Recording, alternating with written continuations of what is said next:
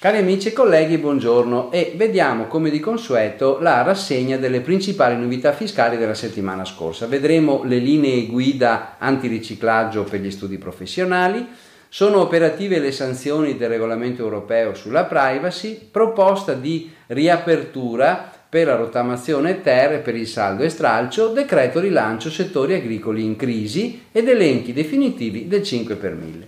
Intanto antiriciclaggio studi professionali, le linee guida, il Consiglio degli Ordini dei Commercialisti ha pubblicato le linee guida che gli iscritti devono seguire per rispettare la disciplina sull'antiriciclaggio negli studi professionali. L'informativa 47E del 22 maggio contiene le indicazioni per l'attuazione della normativa e fornisce in allegato la modulistica da utilizzare.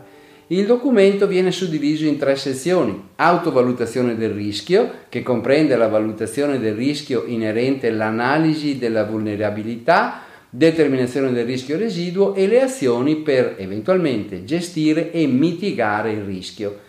Adeguata verifica della clientela, dove si analizza l'obbligo di verifica appunto adeguata e i relativi adempimenti. Si verifica anche la gestione del rischio, gli obblighi dei clienti e cosa si deve fare in capo agli organi di controllo societario e del revisore. Conservazione dei dati, dei documenti e delle informazioni in cui sono analizzati anche gli adempimenti in caso di società tra professionisti e studi associati. Il Consiglio dell'Ordine specifica che le soluzioni operative proposte sono frutto di orientamenti interpretativi, in assenza di specifiche indicazioni da parte dell'autorità. Pertanto, nel caso giungano interpretazioni ufficiali su specifici aspetti, le linee guida verranno successivamente aggiornate. Sono operative anche le sanzioni del regolamento europeo sulla privacy. Dal 20 maggio sarà pienamente operativo il regolamento europeo, il cosiddetto GDPR, recepito in Italia dal decreto 101-2018. È finito il periodo di grazia che riguardava un regime sanzionatorio agevolato di otto mesi che era concesso appunto dal decreto. Le sanzioni che ora potranno essere applicate pienamente dalle autorità nazionali sono piuttosto alte, possono raggiungere, vabbè, in casi molto particolari, 20 milioni di euro.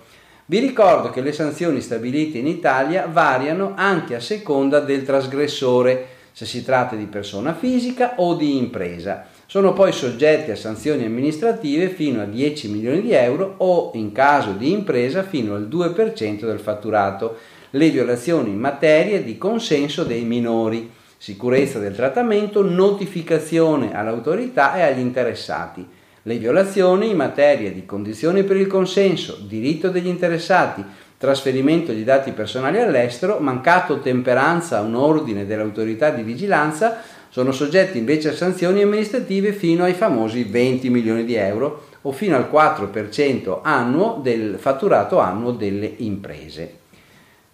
Rottamazione ter e saldo stralcio. È stata proposta la riapertura dei termini nel corso della discussione per la conversione in legge del decreto crescita è stato presentato un emendamento che riaprirebbe i termini per la rottamazione e il saldo e stralcio il testo prevede che, salvo per i debiti già ricompresi in dichiarazioni di adesione presentate entro il 30 aprile, il debitore possa aderire entro il 31 luglio 2019 con modalità e modulistica che l'agente della riscossione pubblicherà a breve sul proprio sito.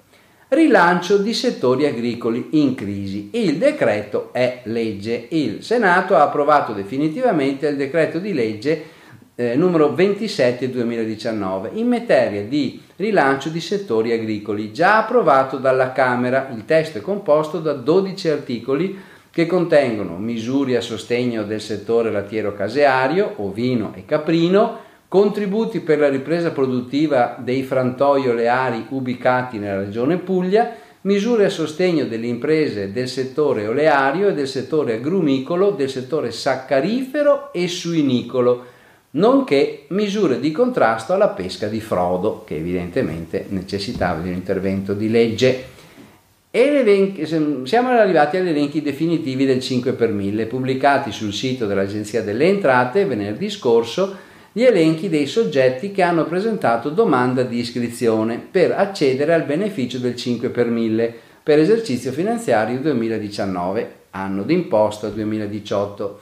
Gli elementi riguardano gli elenchi, eh, riguardano gli enti di volontariato, enti della ricerca scientifica dell'università, enti della ricerca sanitaria, associazioni sportive dilettantistiche che svolgono rilevanti attività di carattere sociale. Da non dimenticare che i contribuenti nella dichiarazione dei redditi possono esprimere la propria scelta anche per il comune di rispettiva residenza oppure al finanziamento delle attività di tutela, promozione e valorizzazione dei beni culturali e paesaggistici del MIBACT.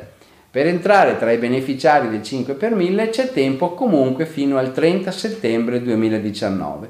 È possibile presentare domanda di iscrizione o integrazione o integrare la documentazione versando un importo di 250 euro con il modello F24 Elide. Bene, vi auguro buon lavoro e buona settimana.